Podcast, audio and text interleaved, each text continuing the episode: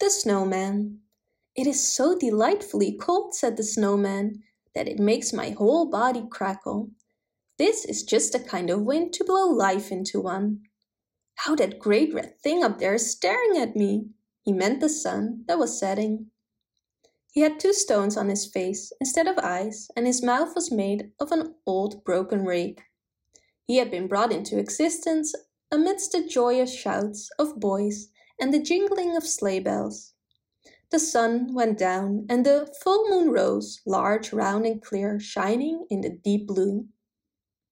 There it comes again from the other side, said the snowman, who thought the sun was showing himself once more.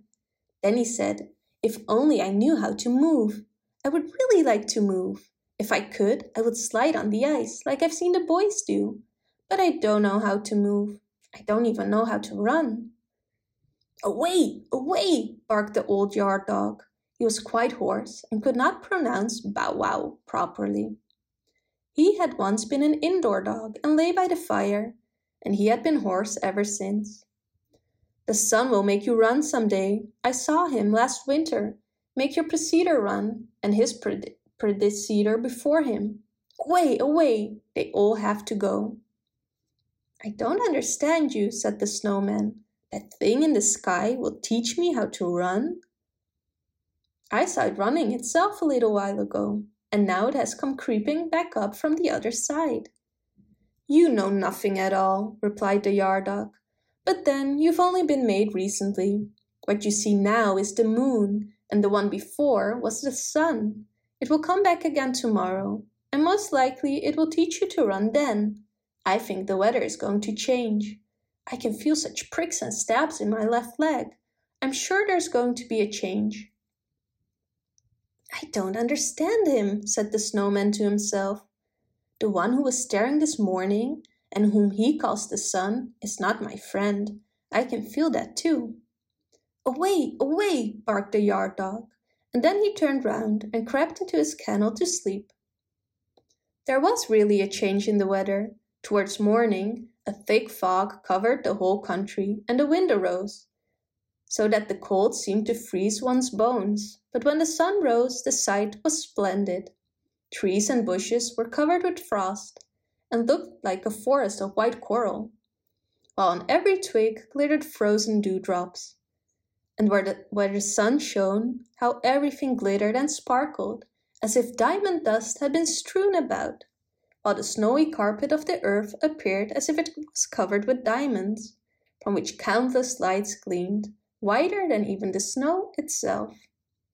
This is really beautiful, said a young girl who had come into the garden with a boy, and they both stood still near the snowman and contemplated the glittering scene. Summer cannot show a more beautiful sight, she exclaimed, while her eyes sparkled. And we can't have such a snowman in summer, replied the boy, pointing to the snowman. He's amazing. The girl laughed and nodded at the snowman, and then walked away over the snow with her friend. Who are these two? asked the snowman to the yard dog. You have been here longer than I have. Do you know them? Of course I know them, replied the yard dog. She has stroked my back many times, and he has given me a bone of meat. I never bite those two. But what are they? asked the snowman. They are friends, he replied. Are they the same kind of beings as you and I? asked the snowman. Well, they belong to the same house, said the yard dog. Certainly people who were only born yesterday know very little. I can see that in you. I have age and experience. I know everyone at the house. The dog continued, I'll tell you, they loved me very much before. I used to lie in a velvet covered chair in the house, and they would pet me. They used to kiss my nose and wipe my paws with a handkerchief.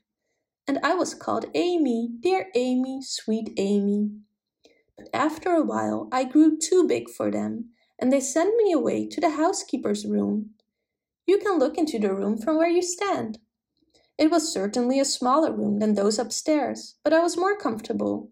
I had my own cushion and there was a stove. It's the finest thing in the world at this season of the year. I used to go under the stove and lie down quite quiet beneath it. Oh, I still dream of that stove. Away, away! Does a stove look beautiful? asked the snowman. Is it at all like me? It's just the reverse of you, said the dog. It's as black as a crow and has a long neck and a brass knob. It eats firewood, so that fire spurts out of its mouth. You can see it through the window from where you stand. Then the snowman looked and saw a bright polished thing with a brazen knob and fire gleaming from the lower part of it. The snowman felt quite a strange sensation coming over him. It was very odd. He didn't know what it meant. So why did you leave? How could you give up such a comfortable place? I was kicked out, replied the yard dog. They chained me up here. I had bitten the youngest son in the leg because, because he had kicked away the bone I was gnawing.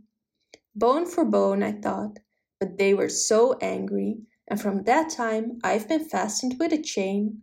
Don't you hear how hoarse I am? Oh, away, away! I can't talk any more like other dogs. Away, away! That's the end of it all. But the snowman was no longer listening.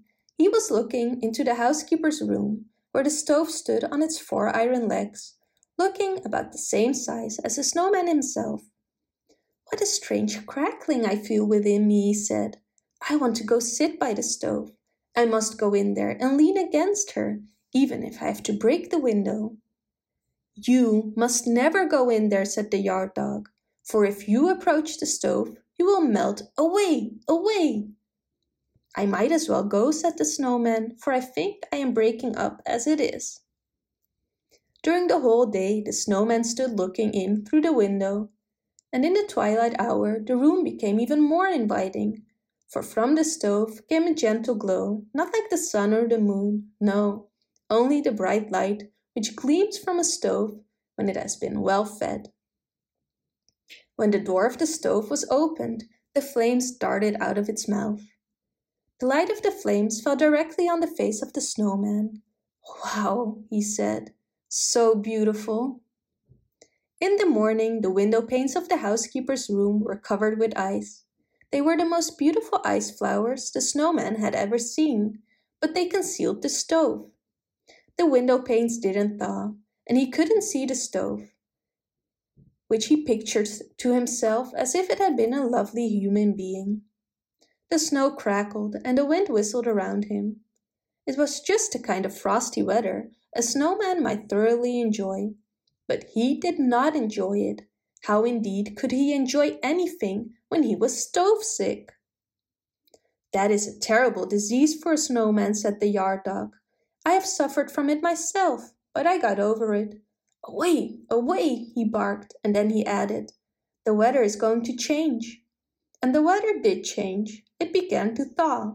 As the warmth increased, the snowman decreased. He said nothing and didn't complain. One morning he broke and sunk down altogether, and where he had been standing, a broomstick remained sticking up in the ground. It was the pole round which the boys had built him up.